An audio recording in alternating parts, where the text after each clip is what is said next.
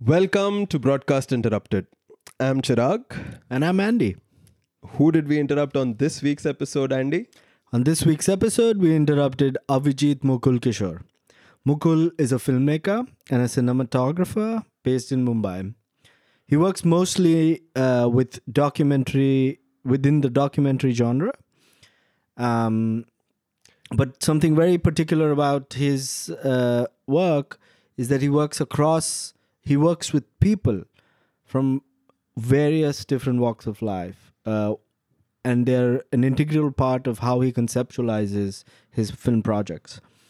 Um, some of his films are nostalgia for the future electric shadows squeeze lime in your eye lovely villa and uh, as a cinematographer, I think uh, Kali Salwar and Old Dog's Diary, Yeah. and and quite a few others. The list is quite quite exhaustive. Yeah.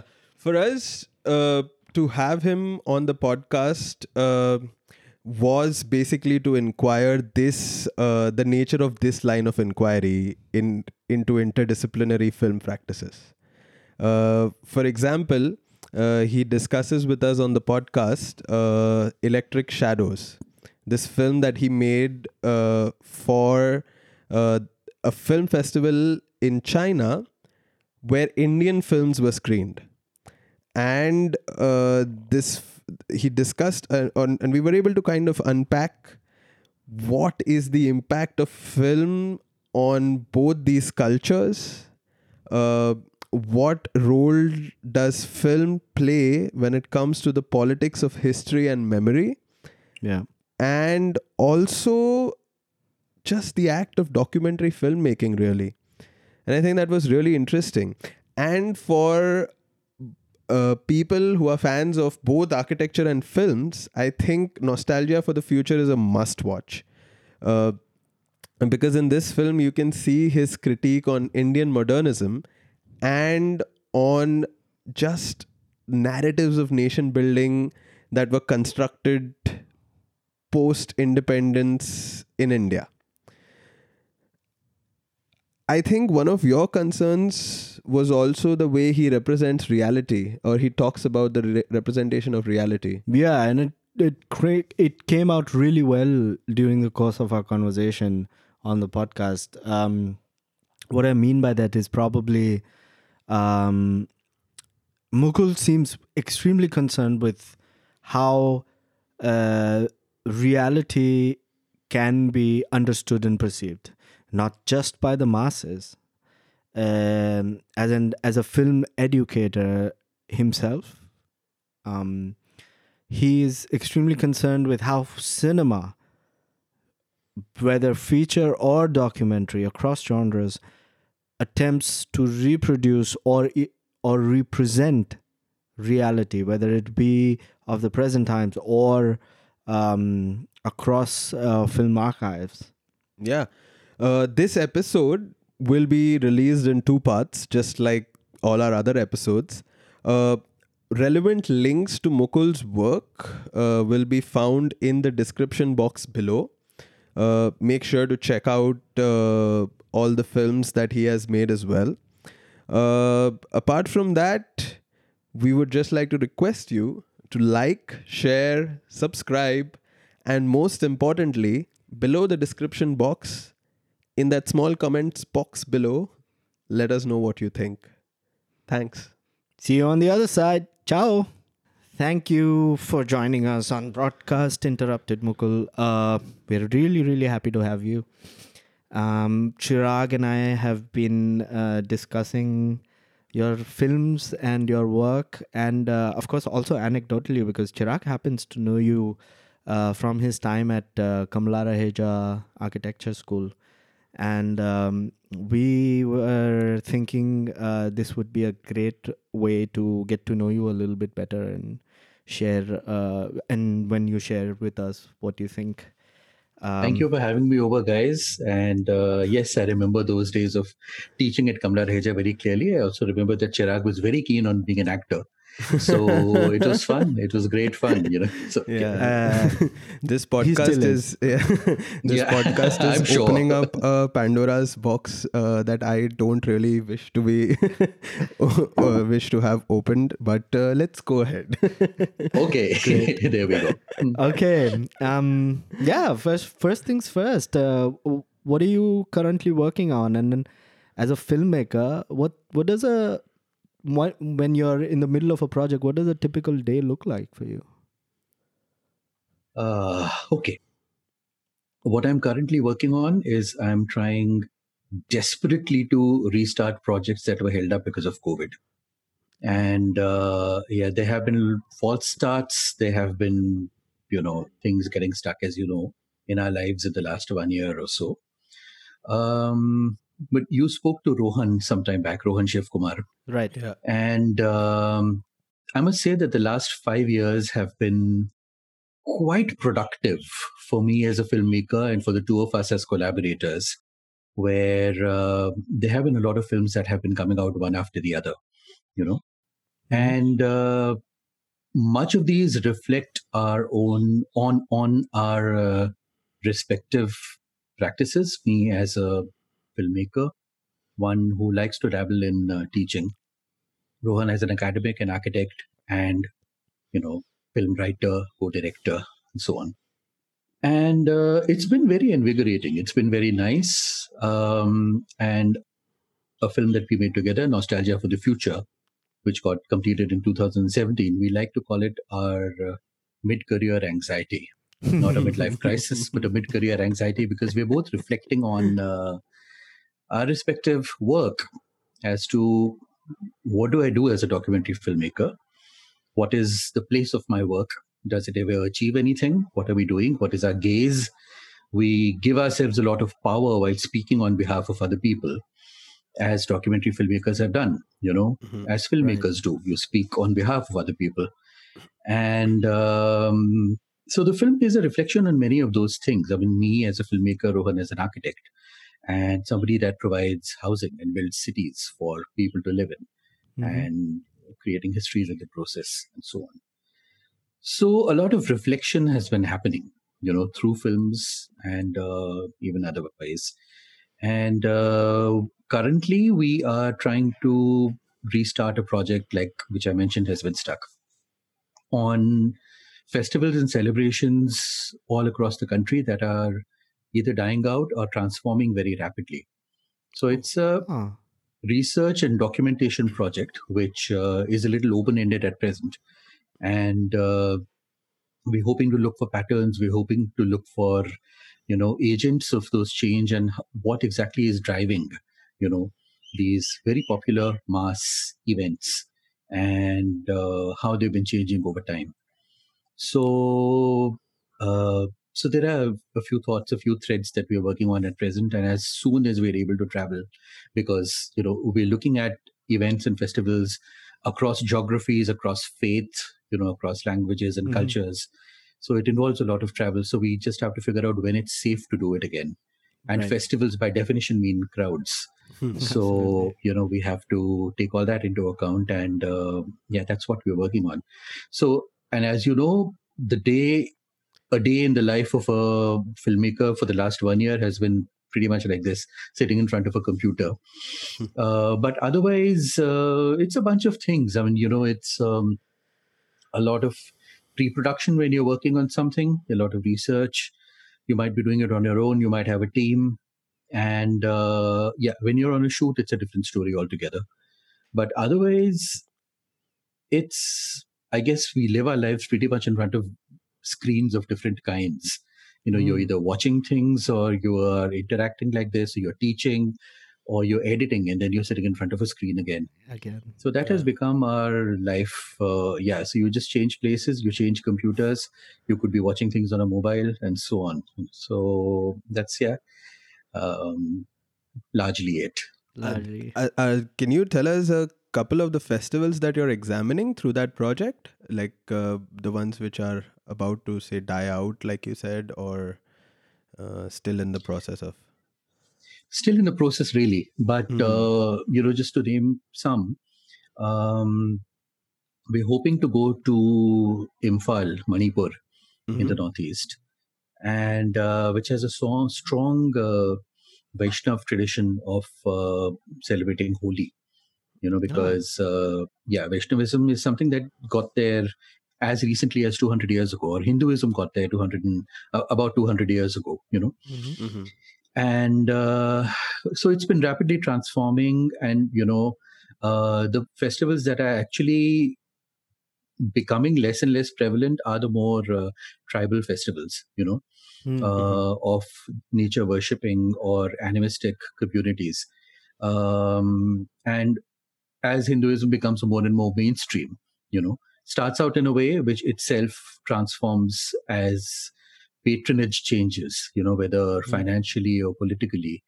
And uh, yeah i mean we say we're a secular country and so on but we know that uh, religion has always had a role to play in politics you know regard, regardless of who was in power. And now even more so where religion and politics are supposed to be separate but you know they're not at all so looking at those processes really it's not really meant to be um, i guess uh, a critique of a political party or anything because that's easy to do.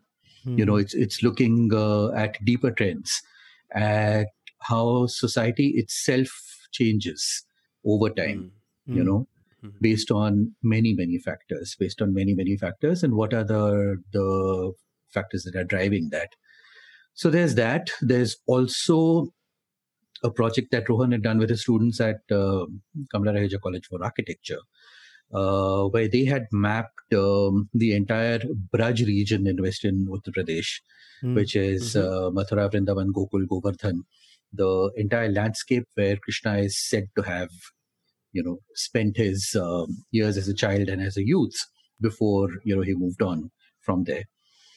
And uh, looking at the entire role of one stories and myths and how you imbibe something with life and, you know, and, and, and it begins to have meanings, which again transform and change over time. Um, so that's a project that they had done where it was a fabulous exhibition they made at the end of it. So that actually is, I guess, more ready. We have to go and start filming. The one in the Northeast is something that we are uh, going to research as we shoot. So the approaches to the two uh, regions are different. We don't yet know whether that's one film or it's two separate films. So that'll it, and also it's a long-term project. So it'll take a few years before it takes shape. Really, you know. Mhm. nice. Yeah. Yeah. it's it's it's somehow really unique uh, at, at least f- for us that you a lot of your work is uh, begins with an exchange uh, with for example rohan and i'm sure others who are outside of your discipline formally speaking. And uh, it, especially with what you mentioned about braj uh, it almost sounds like uh, you are going to refer to architectural drawings to Yeah. uh, decide how you're going to film this. And how does that work? Who who are you exactly talking to? And how do these discussions work for you Um, yes, I mean that has a stronger architectural base to start with at present because it's coming out of you know a project done by students of architecture. Mhm. But interestingly, and you should have a look at that uh, exhibition. It's online. The drawings Yeah. are online. Yeah. It's these long vertical panels, which um, are referring to traditions of scroll painting and miniature painting. And uh, so, if you're looking at the map of a place, it's uh, referring to a lot of traditions of representation where it's very beautiful, it's very interesting. It's, uh, you know, where the same surface mixes up plan and elevation Mhm. and uh, uh, and there are multiple stories and possibly even multiple temporalities that are happening within the same panel. Uh, so if one uses things like that, you know, if if really one uses things like that, that was for the architectural presentation, but um, this one, I mean, definitely we are uh, looking at, um, I guess the many mixes that happen between traditional painting, between I guess cartography, and uh, different modes of representation. You know, Mhm. um, but I mean, if you look at my work, it's I very I, I i like to very freely borrow from other disciplines whether it's visual art architecture uh, music you know and Mhm. of course uh, archival film material you know things that other people have done before us and it becomes a reference you know it, you use a reference whether from visual art architecture or film and uh, by using a reference you are opening up different histories altogether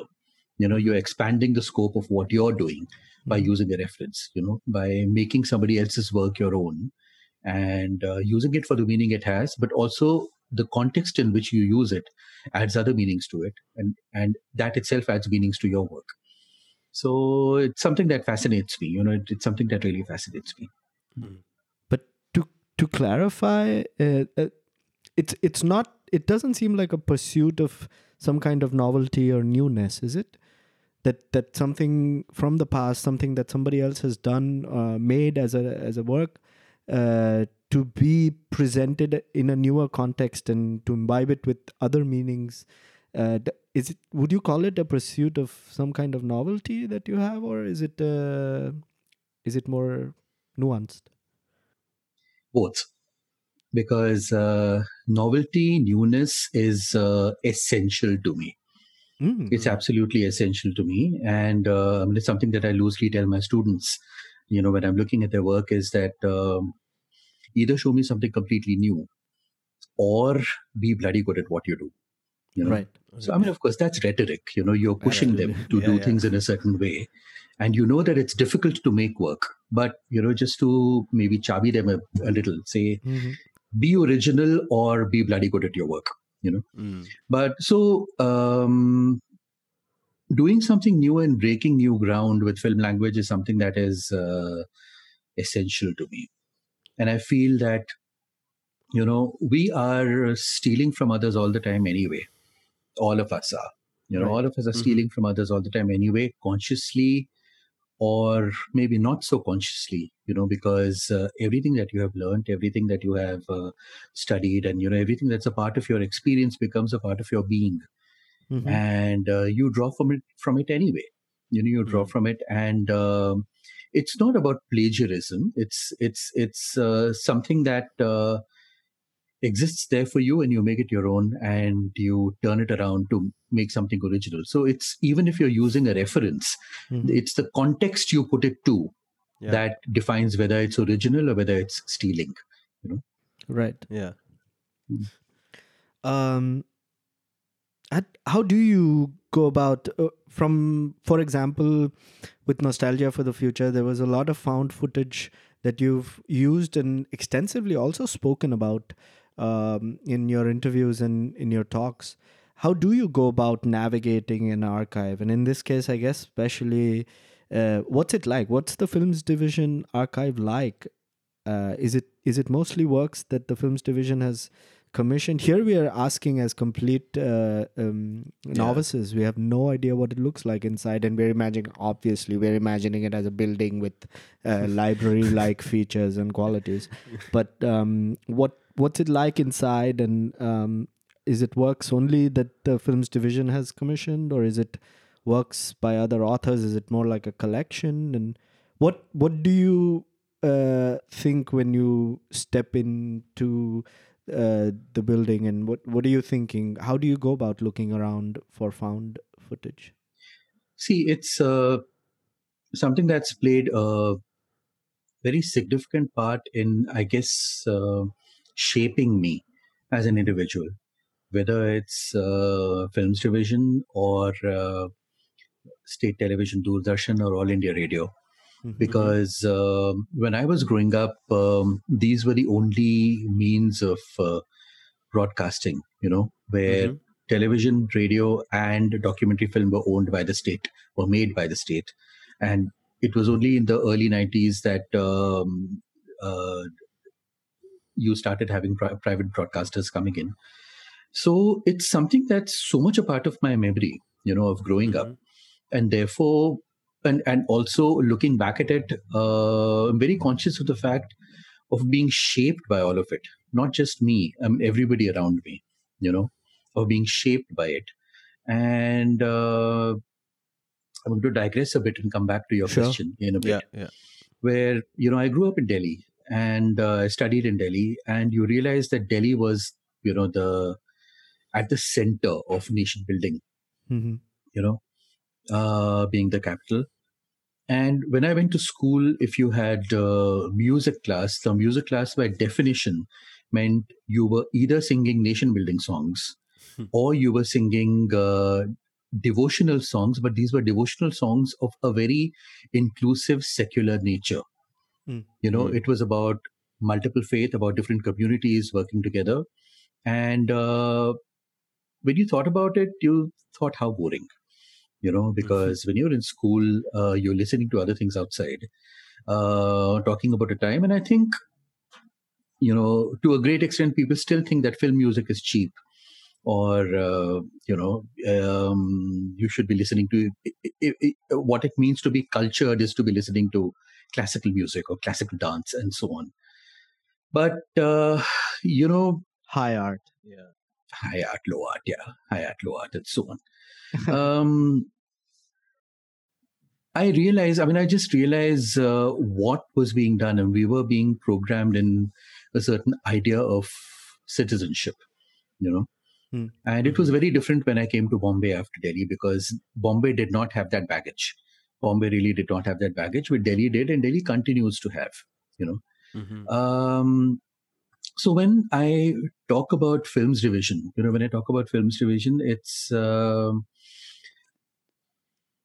something I look at with a great deal of respect. Now, um, let me just say, you know, you might not be knowing that when uh, they made their documentary films, there were films of different kinds. There were films that were, of course, recording and informing the citizen about what was going on in the country in terms of Mhm. government projects and uh, in terms of self-reliance, in terms of infrastructure building, in terms of you know social attitudes and problems and so on. There were other films that were instructing you to being citizens of a certain kind, ideal Hmm. citizens, you know, with certain responsibilities and duties. And uh, and there were of course the culture films, which would be about different regions and uh, and and of course you know the music and dance and literature kind of films. Um, so uh, sorry, I lost. Uh, I think you of what I was mentioned going to say. Hmm. the types of uh, films that were being mentioned, uh, being made by the films division, and broadly they seem Yeah. to be Yeah. Reform Yeah. Hmm. oriented or uh, documenting uh, Yeah. ambition of the future, and and the third would be a kind of exchange of uh, telling Yeah. people from Kerala what uh, what's going on in Gujarat or. T- telling people from uh, Kashmir what's going on in Mumbai, I guess. Yeah so, and we're talking about a time when um, you must remember this is the only form of uh, film based news which is coming to you because television happens much later. Television happens only in the 1980s. Yeah, it, it happens in the metros through the 60s and 70s, but it goes national only as late as 1982. Hmm. Films division started in 1948, you know. Yeah. So you're looking at a time when the only film based news or documentary that's coming to you is coming through Films Division. And these films would be screened before the main commercial feature. You know, when you go out to watch a movie in a commercial theater, you'd have to watch a 10 or 20 minute film before that. Hmm. Uh, most of the time it was dreadfully boring. Uh, you didn't you didn't pay for that. You know, you didn't pay for that. You didn't sign up for that, and you know you don't need to know about fertilizers in Punjab while you're sitting in Tamil Nadu or something. You know, but uh, it's also something that unfortunately, I guess to a great extent, gave documentary a bad name. You know, because you didn't sign up for this. You know, and you didn't Yeah. want to watch this, but. Uh, it's interesting how we were being constructed in a certain mold at that point of time you know there's much to critique there there's really much to critique there but there is a certain imagination behind uh, that of, of of of trying to build a nation in a certain image and there's much also that's hugely respectable about it you know Right. so um, when you go to a place like films division of course it's like uh, any other sarkari office but it has that air of cinema. You know, you can smell celluloid. I don't know if you've heard filmmakers wax eloquent and you know get very romantic and sent- sentimental about it that uh, film archives have this certain smell. Unfortunately that particular smell of vinegar of celluloid film prints is that of decaying film you know because uh, so it's it's not a good smell to remember film by you know Right, but i- any organization that worked uh, with film their vaults and their archives and their editing rooms always had that vinegary kind of smell which i think used to get people high but actually it's the smell of decay it's the smell of decay, decaying film you know cellulose triacetate and which would turn into acetic acid or something you know and that's what Uh-huh. you smell as vinegar Hmm. Mhm. so um so there's that hawa of film and you must realize that you know of course it's hugely bureaucratic but uh, there are people who've made film all their lives you know there are Right. qualified professional filmmakers many of them formally trained at film school many of them trained on the job or in various other organizations various other government organizations as well and uh, what they have in the archive over there is um, only their work you know Hmm. Mhm. or work that may have that they may have acquired and distributed because they were in charge of distribution of documentary Mhm. so um, there's a fairly straightforward way of accessing their archive where you can get there and you know on their servers um, they have thousands of films which are fairly well indexed. So you can search by keyword you can search by year by director you know and so on and watch them for free over there. Oh, they have Mm. a youtube channel you know which they keep updating and uh, so a lot is available online but unfortunately those copies are not always great or subtitled you know? Ah, okay. so you really have to know what you're looking for you know to be able to use that youtube channel. And of course you can buy dvds from them you know Ah. for your own research work. If you're lucky enough to have access to their catalog you can do keyword searches and then you know it becomes easier to identify what you know you want to get from them and order them. It's fairly straightforward. It's really fairly straightforward. So that's what it is. And uh, um, i was fortunate enough to have been part of a team that uh, curated a program of documentary film Mhm. uh, hosted by Films Division, which was called uh, FD Zone, you know, which Ah, ran from 2012 to 2015 for three years. And I was part of the team that ran that in Bombay. It was a weekly program. So it was one, a lot of work and also a lot of energy because it was a weekly program. Right. Mhm. lot of And uh, it was very, very, very nice. Yeah, it was very, very nice because we were completely free to screen whatever we wanted along with one films division film. So it could be an hour long FD film or a one minute FD film. Uh-huh. But you try and create a conversation between an independent film from outside, from India or abroad, and one film made by Films Division or more, you know, or periodically have festivals of films. Mhm. So the program had great energy. You know, it really had great energy. So it was, yeah, it, it's something. It, it, uh, it it's a history that uh, I'm quite close to and respect. Right. Of course, like I said, there's much to critique in there as well. You know, Mhm. in terms of propaganda, in terms of uh, uh, like that act of molding a citizen is something which is very, very layered and can has to be looked at uh, critically.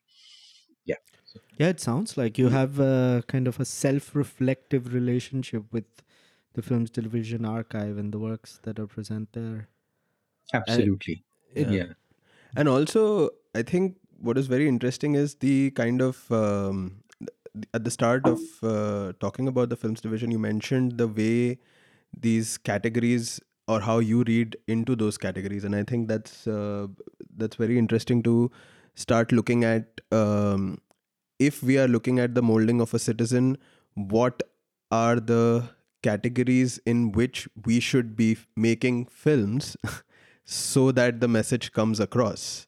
And and how do you build on uh, those kind of categories? Like i think you mentioned that there is um, uh, a, a, a, one category where they try to inform people of the life of the citizens in another state you know uh, and and then if I am say living in Maharashtra, I can look at that film and really think about oh the the citizen in the Indian in Kerala constructs himself, and this entire not or at that point not realizing that actually even this image that I'm seeing is completely a constructed category of uh, of sort of projection. You know, layers of representation. I layers guess. of representation coming in. Yeah, I mean, there's a lot of uh, in the process. There's a lot of oversimplification as well that happens. A lot of generalization, a lot of oversimplification, and a sense of Orientalism that plays out, where our relationship with the Northeast is uh, hugely problematic. The very fact that we refer to seven states as Northeast, Yeah. you know, which again are uh, extremely diverse and a mix of different kinds of cultures from you know the influence of different uh, arms of the church and you know uh, tribal groups and different forms of hinduism then influences from from burma from thailand from china from tibet and so on everything. And you know to put it under one umbrella called the northeast is uh, problematic is hugely problematic but yeah i mean you know in the absence of anything else if i need a ready reckoner on manipur then i could just pick up a film and watch how it's been represented maybe in 1957 or something you know or Yeah, later Yeah. yeah. I have welcomed very greatly one great experiment in India, which you know very well Chandigarh. Many people argue about it. Some like it, some dislike it. It is totally immaterial whether you like it or not.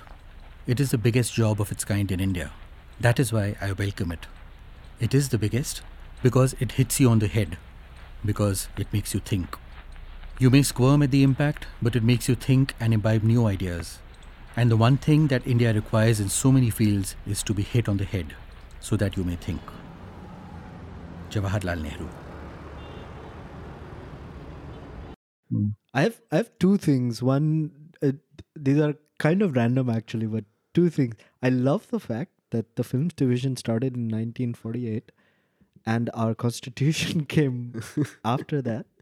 Uh, and the second is, I guess, with the Northeast, especially with your own um, collaboration with uh, Rohan, that you guys have this sort of uh, extended interest in the Northeast of India. Isn't it? A, isn't it quite a the term itself, the Northeast of India, the Seven Sisters or the Seven States? Isn't it quite a geopolitical term more than one that is referring to any kind of cultural um, difference per se? yes and no you know Ah. because uh, depends on who's using it and how Mm. you know Mhm.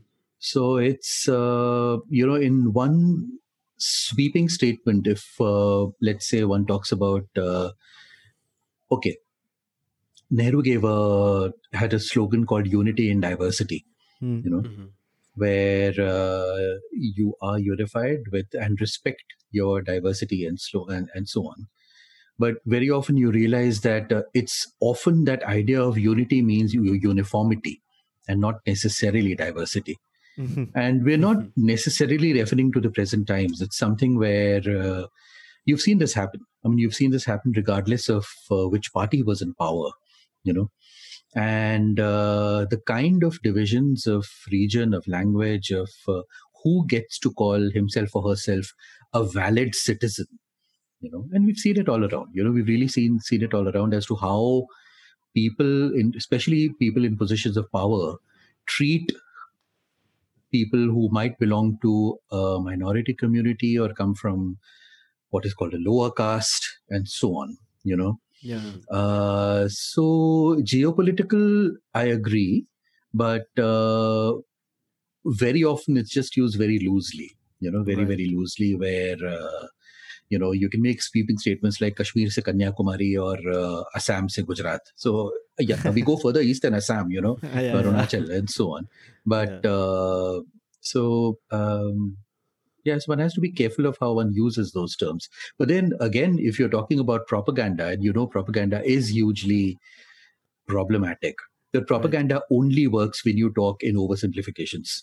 You know, Yeah, yeah. so it's something that uh, one needs to understand. One really needs to understand, and there are times when uh, uh, I guess people give in uh, and i'm talking about people who you know we've seen it happen in the recent years where you know people who are whom we would call highly educated you know rational and scientific and so on and at some point people just gave in you know to mainstream media or to propaganda on the social media and uh, it's become very difficult to talk to people you know really very difficult to talk to people in the present day so you figure out i mean you really figure out um, how you de- how you're going to deal with it so Right.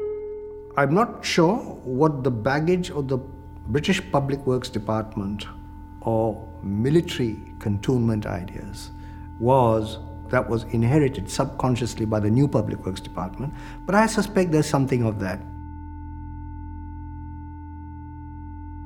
The cantonment had established a kind of environmental paradigm of order, of openness, and of all provisions carefully made and maintained by an authority.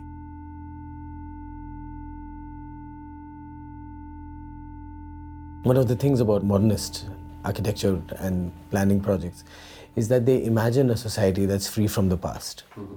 I will not look at caste, I will not look at class, etc. Mm-hmm. Does that actually happen? Not really. I mean, in that sense, the government has very strict hierarchy. You know, the whole definition of type 1 to type 5, it's almost like giving out housing as per the rank you occupy within the government machinery. And that had a precursor in the New Delhi plan.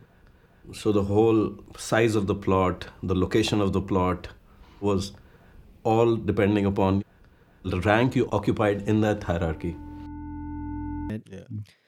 Coming to uh, how, uh, actually going with what you just said, and to try and understand uh, whether propaganda is uh, predetermined and pre um yeah predetermined and then con- constructed or somehow takes shape as a larger sort of um, uh, set of uh, pointers that are set into motion across the nation um, how do you see the discipline and the formal aspects of documentary filmmaking versus journalism and and um, I will leave you to sort of uh, pick uh, what what format of journalism would you compare would you want to compare uh, your own If any. discipline to if if any whether it be news presenting or uh, journalistic documentaries or uh, the written form or please as you as you wish Um, I'd start by saying uh, there's uh, as much diversity in the field of journalism as there as there is in the field of documentary. You know, um, where uh, yeah, you might say that um, I guess majority of journalism um, would be topical, would be dealing with topical subjects, you know, in terms of reporting them, analyzing them, critiquing them, getting opinions on them. Um, and documentaries uh, don't necessarily have to do that in the present day because uh, it's also complicated because uh, journalism these days, by definition, has started meaning live. You know, right so you report things as they're happening, even when you don't know very much about it. Uh, it's not recent; it's 20 years old by now. You know, this form of journalism Hmm. where um, you uh, this entire monster called breaking news, where you just get people worked up.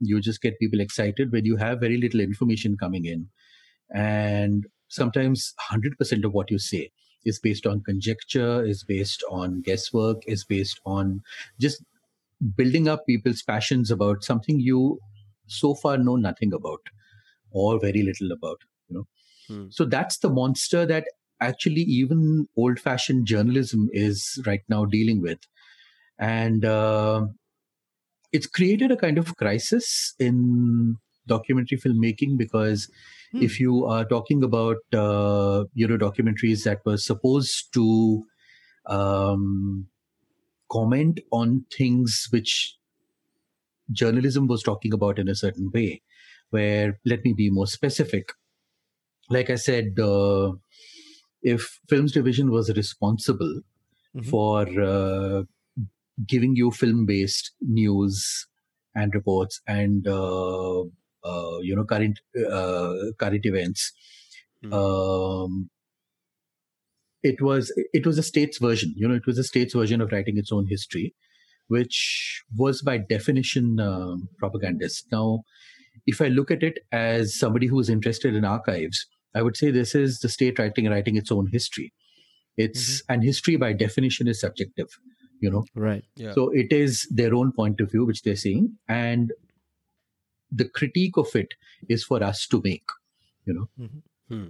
and what started happening in the nine in the mid uh, 1970s was that um, you know Anand Patwardhan as uh, an independent filmmaker, followed by many others later, uh, started making independent documentaries, um, which were looking at telling you the other side of the story, which the state by no means would ever tell you.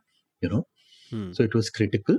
It was uh, showing you other things. It was in many ways trying to tell you, within quotes, the truth behind state propaganda, or the or, or the other side, you know, of of the actual truth, which the state would never tell you, and so on. Hmm. Uh, but then, as you can understand, you know, there was a certain um, production cycle that these films had to go through, and uh, it took time to make them. Now, in the day and age of breaking news and live news, that act of documentary filmmaking can't catch up. You know, it, Hmm. it really can't catch up, and it's also.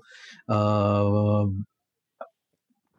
it serves a different purpose really you know it really serves a different purpose where if you're making something that's long form or if you're making something that's critical of uh, either current events or their representation. By the time your film is ready the news cycle has moved way ahead you know? Right. so um, which is where i think that kind of filmmaking is in some ways uh, some kind of crisis.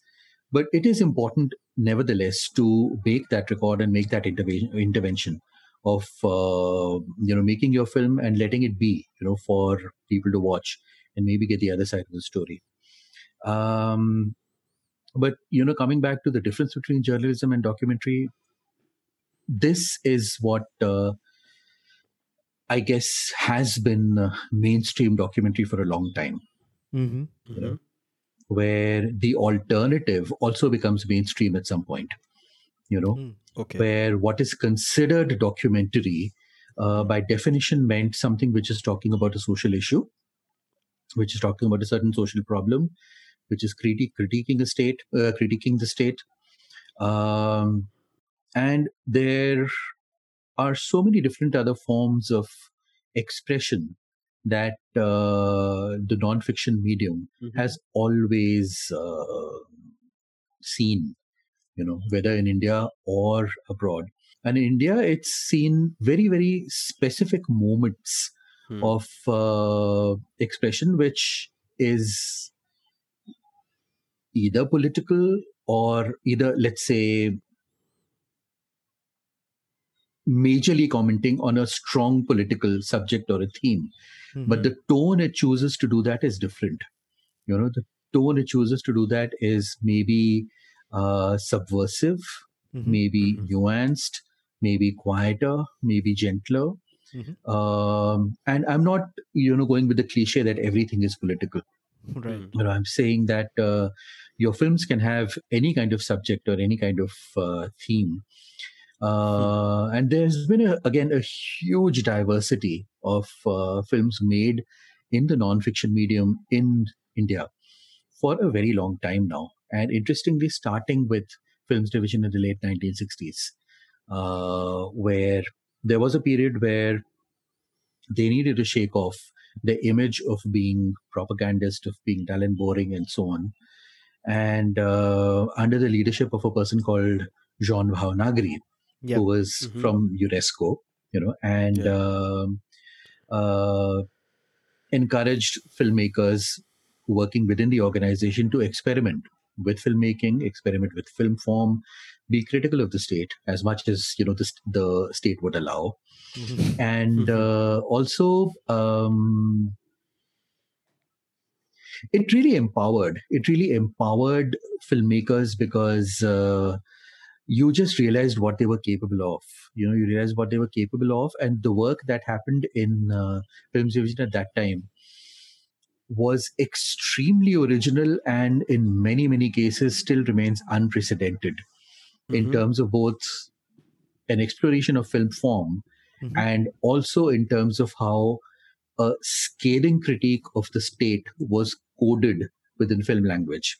You know, those films make for an incredible study, um, which I think has really started happening only recently. Uh, people have looked at it earlier and uh, you know and and and under the lens of experimental film but i think to look at the political message behind that experimentation in film is something that's only started happening in the last five or ten years or so you know. Mm. there's lots there's really lots there. And it was in the 90s where uh, you know people started looking at other themes other subjects other ways of filmmaking. And finally it was the coming of digital technology where you move away from celluloid based film production you know Mm. which uh, completely freed people up because film was expensive film was tedious you know Mhm. uh, and uh, apart from production exhibition became much easier because uh, you didn't need to carry a film reel you didn't need to carry a film projector to places or be tied up to venues that had all those facilities Mhm. uh, so i mean i must say the last 25 years in the history of indian documentary have been very very vibrant Yes. and Okay. there's a lot of very original work that has happened at the hands of filmmakers who could be as um, senior and Mhm. eminent as Kamal Swaroop, you know, Mm.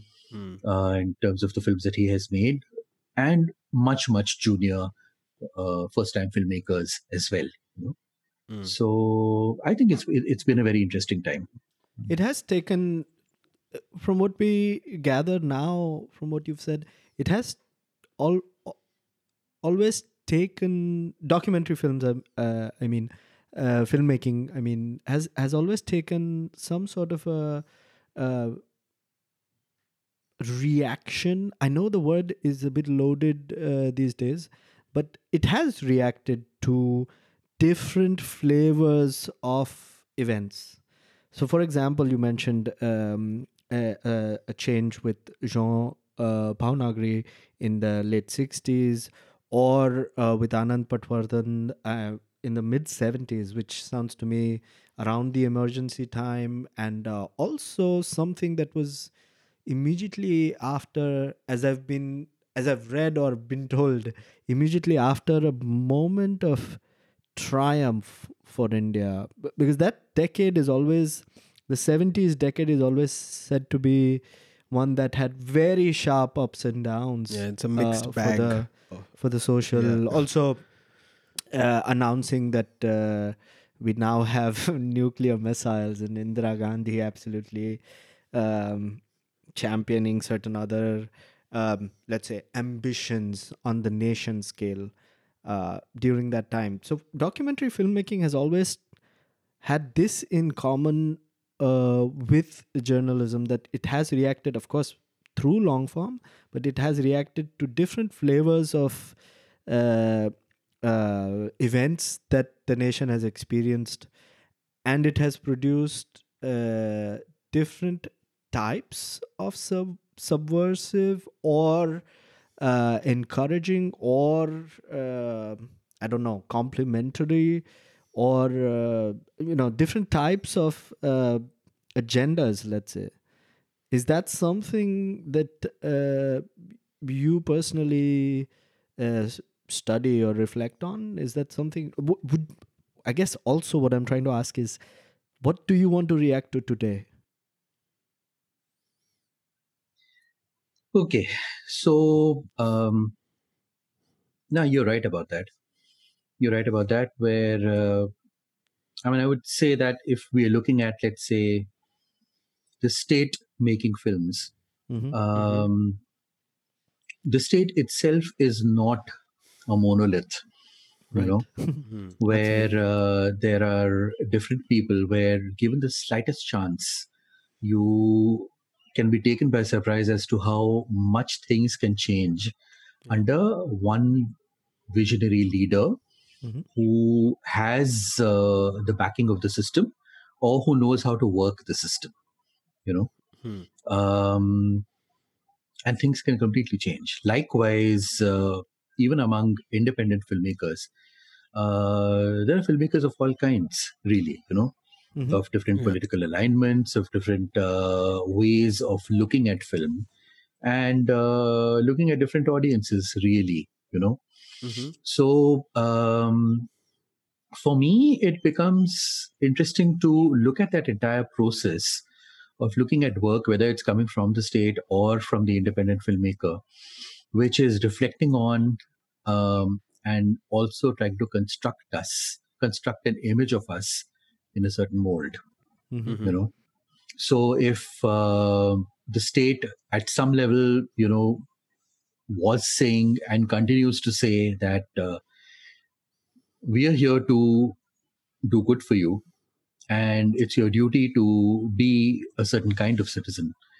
um, you know for the betterment of society and for the country and so on Hmm. um, the independent filmmaker can also say things like, "We understand that uh, the state has given you a raw deal, and we are here to represent the other side of it." Mhm. Now, both of them, uh, in their own way, are honest, you know, Mm. to their brief and to their job. Uh, both of them, in their understanding, mean well. But uh, for me, it's interesting that both the gazes are paternalistic. You know, both of Ah. them are trying to say that, look, we are here Yeah. to make things better for you. Um, and that largely is uh, what Nostalgia for the Future is all about.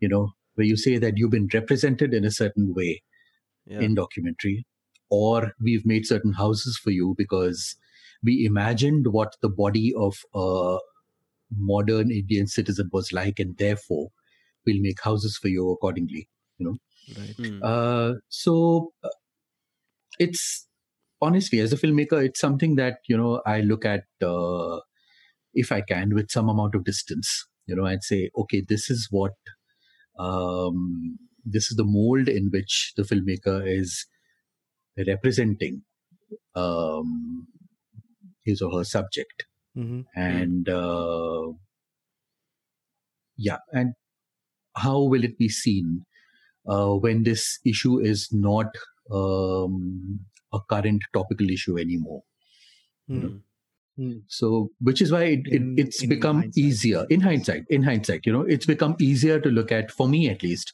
it's become easier to look at the films division archive because Mm-hmm. it's like okay this is how you were imagining us imagining we'd be uh, in 1965 you know Yeah. this is how you were imagining that citizens would be when you were looking at them in 1965 and so on you know I, yeah. uh, yeah I think it also decouples uh, this idea of having to then follow the news cycle, no?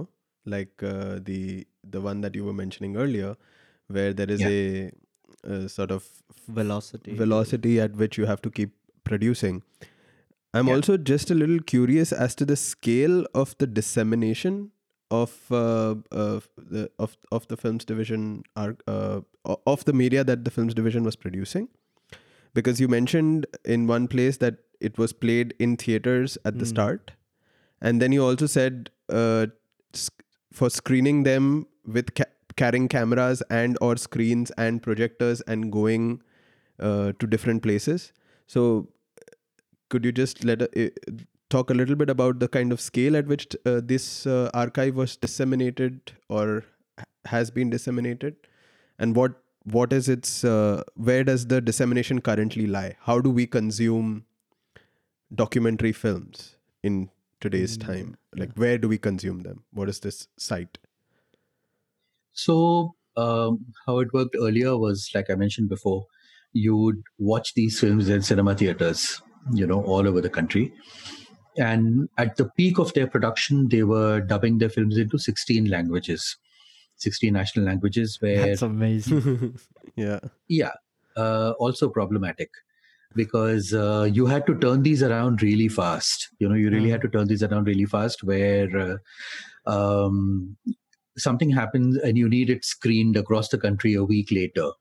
You know, and it takes time to do that. It really takes Right. time to produce it, which means you'll make it in the simplest way possible.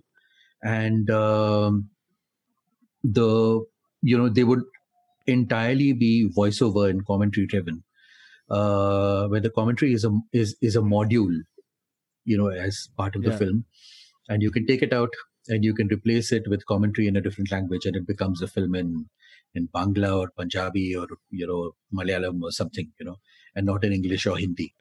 Hmm. Uh, so you realize that there's a lot of essentialization and generalization that's happening in the process. It's news or current affairs in bullet point form, you know, where uh, people get to watch them.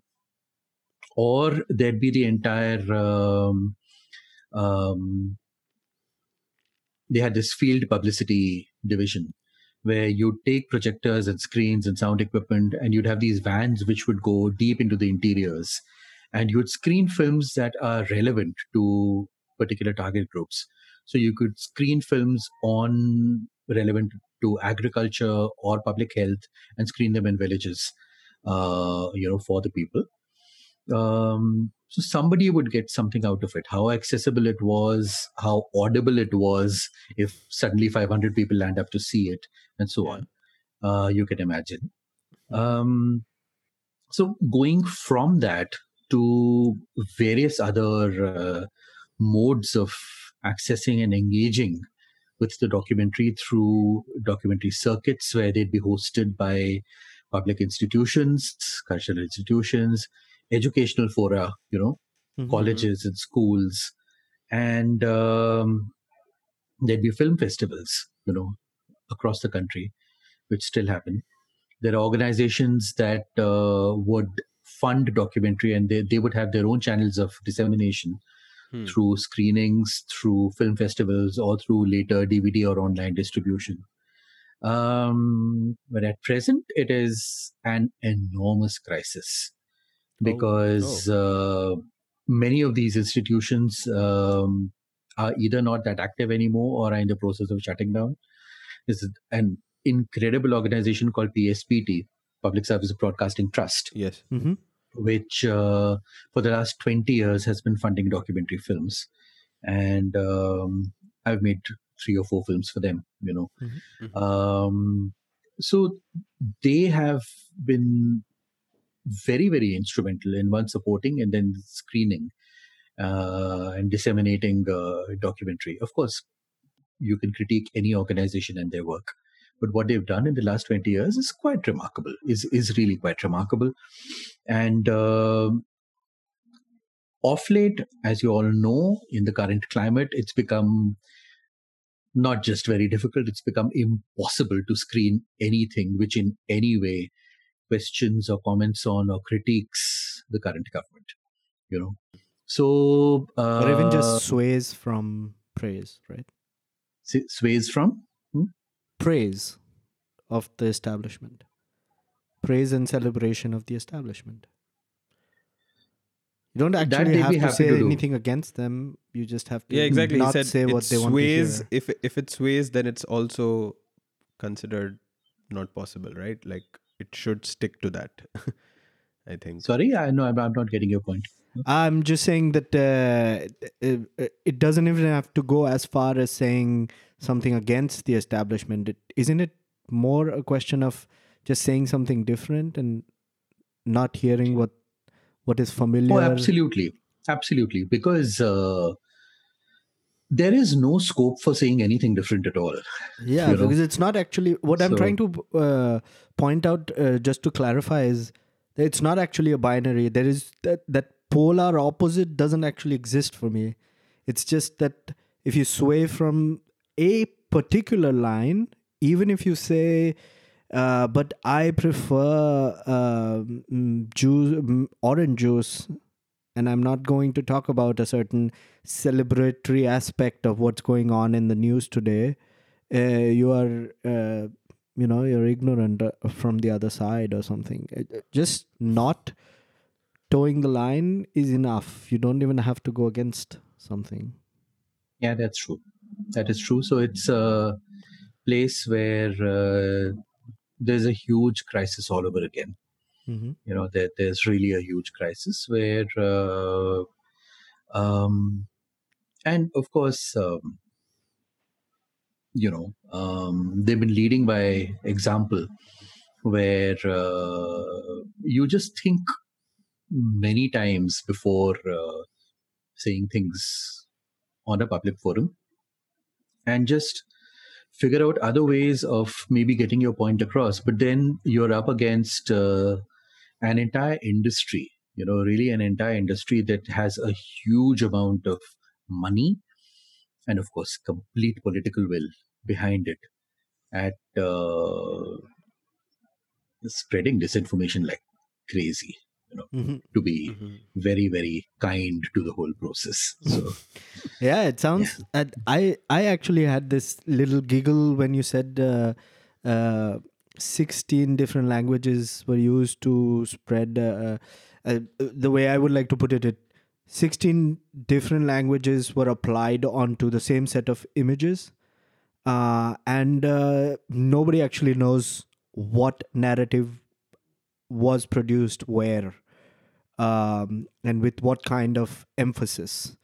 And to to look uh, now how that process seems to have been reversed a little bit where uh, the the diversity in uh, what it, it saying dealing with a certain subject in a different language ha- is being played down actively to go and argue um, North Indian values, let's say, uh, with somebody in West Bengal or in, in Chennai uh, is being played down as, oh, that's not necessary anymore because everyone's on YouTube somehow. And uh, that seems to be uh, quite an interesting point of tension uh, that documentary filmmaking seems to be dealing with in some way. I mean, documentary filmmaking, if they were earlier dealing with only films division or Doordarshan, Mm-hmm. I mean, now you're using, now you're dealing with uh, all the various social media because that is what Right. Yeah. you do, and much more than your mainstream news. Um, so, um, just to give you an example, if you are looking at um, Facebook, Mhm. you're looking at uh, their entire, uh, you know, um, monitoring standards. When you are, when you report something, when you report something as offensive or abusive or anything, they have stronger systems Mhm. in place when it comes to more mainstream languages. But if somebody is writing in Burmese, and I was reading somewhere that it's being used hugely to not only spread misinformation but complete, uh, you know, instigating people to, you know, pushing them towards being genocidal, and they don't have the systems in place to monitor those posts. Uh, so you become instrumental in being being people who carry messages of genocide you know? Um, because you don't have those teams and those systems in place where when somebody is li- writing in a non-mainstream language then you you just don't correct them. And what happens in the process because everybody is consuming that. Yeah. so, and it's happening to a great extent with us as well, because what is happening in the in all the vernacular uh, and and finally, who has the onus if you talk, if you're talking about messages that are coming on family WhatsApp groups or building WhatsApp groups and so on, whom do you hold responsible? You can say that WhatsApp is just a messenger, right? You don't shoot the messenger. But uh, how do you monitor and how can you ever have an argument on WhatsApp? You can't. so it's what they call the word master stroke, you know, Yeah. which has been used very liberally in the last few years. It's a master stroke. Nobody is responsible. The citizens are responsible for sowing hatred. Nobody is responsible. So Yeah, yeah. I want to kind of uh, since we've been talking, uh, I think I, I have a feeling we've we're sort of uh, now beginning to touch upon also uh, what is the not a completed image, but uh, th- this whole construction of the Indian citizen that went on since uh, independence. Uh, there, of course, it's it's a I would say a, a vague image of what the Indian citizen is may be made today, but um, I want to kind of go what what would be an intimately seen um, idea or image of the Indian citizen, or if you may, if you wish, uh, the, a subaltern subject or um, South Asian identity, uh, you know, seen from your perspective, what what would you say uh, would be an intimate way to get to know? Because you are somebody that works with a camera, and that is something you have to, I imagine, at all times be conscious of. So, so what exactly are you asking? What how how would you say? I know it's a little bit of a vague question. What would you say is an intimate way to capture what an Indian citizen today may be? I mean, I also I think I'm referring also to your work uh, a little bit with um, uh, Snapshots from a family album. snapshots from a family album, uh, where there is one kind of intimacy that is produced by the camera work with the, in terms of how close uh, a shot is or how um, the, the sound is let's say edited or cleaned up or left with a little bit of noise uh, versus uh, what the character uh, may or may not be doing. But i'm not sure uh, that is a sort of a that I, at least it was so nuanced and specific that if i were to think of uh, arriving in any city in india today with a camera and wanted to get um, a shot in the public realm of an intimate um, idea of what the citizen of that city uh, looks like or feels or uh, behaves like because we all have these images. I mean mumbai walas know what delhi walas uh, you know we have all these cliches and metaphors for each other that uh, that are always in, play underneath the surface. Uh, how how would you go about thinking about something? And i emphasize on the word intimate because i want to see as a filmmaker what would you how would you think about capturing something sort of essential in a character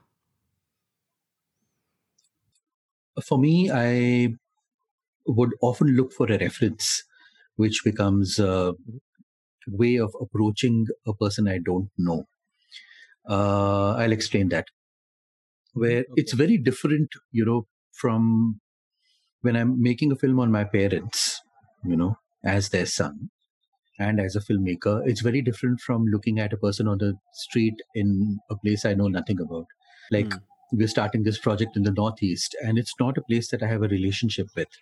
So the gaze is very different.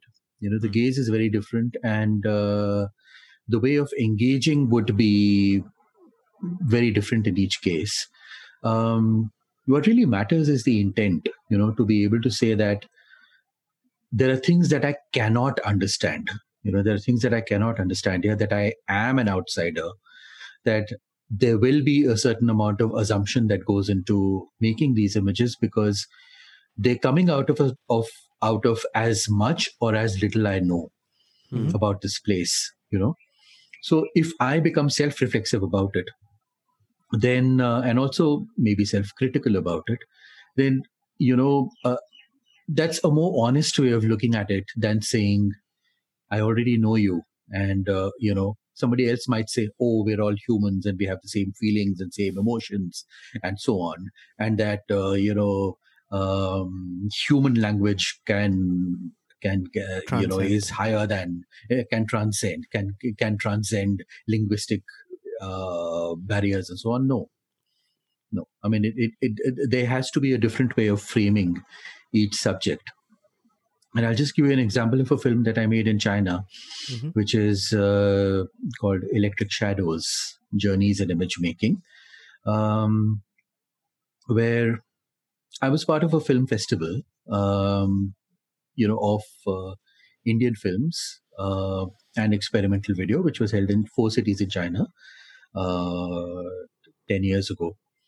And three years later, I, you know, raised, I, I, I three years later, I visited China to look at that entire act of looking at a culture through the images that we get out of it. You know, so if Hmm. for somebody who's not visited India or who's somebody who's not visited China or any other place, what are the images that are forming your idea of that culture? It's the Mhm. cinema, it's the popular culture images, it's the music, it may be food, you know, and so on. And of course, our common histories in the case of India and China, political Mhm. histories, and so on, which have always been troubled. Um, so I was looking at how cinema has formed this image for us where people have a certain idea of India out of Bollywood films. Mhm. Uh, or if Indians have had a certain idea of uh, China by looking at martial arts films, Hmm. or a different kind of Indian has an idea of China by looking at the more art house films out of China. Mhm. know, Yeah.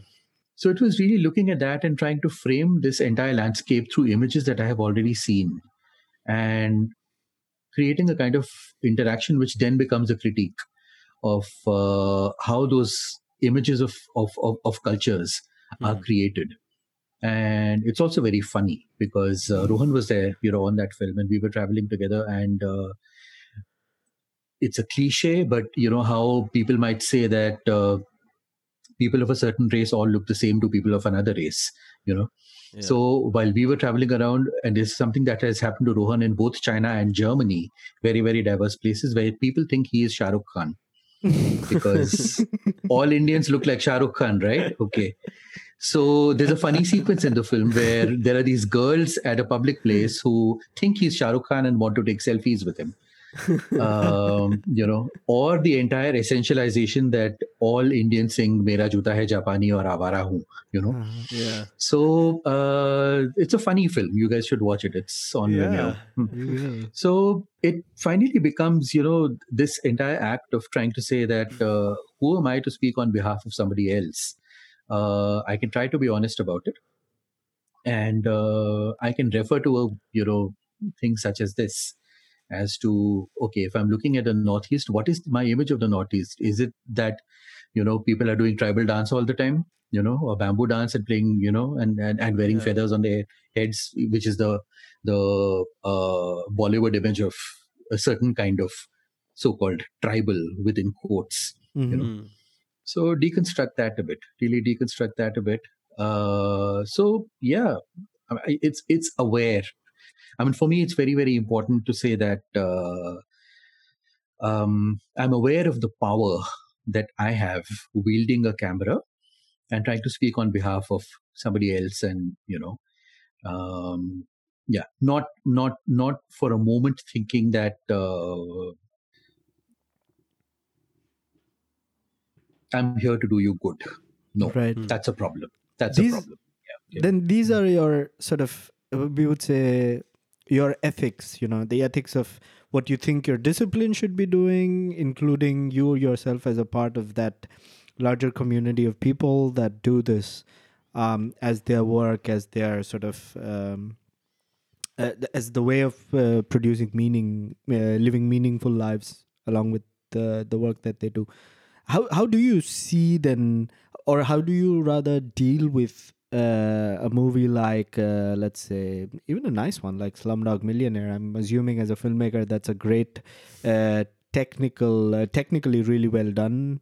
I guess uh, for you, but how do you deal with not the production of cliches or uh, the establishment or not establishment? That's a terrible word for this, but for the confirmation of cliches or how do we go about rediscovering each other in the world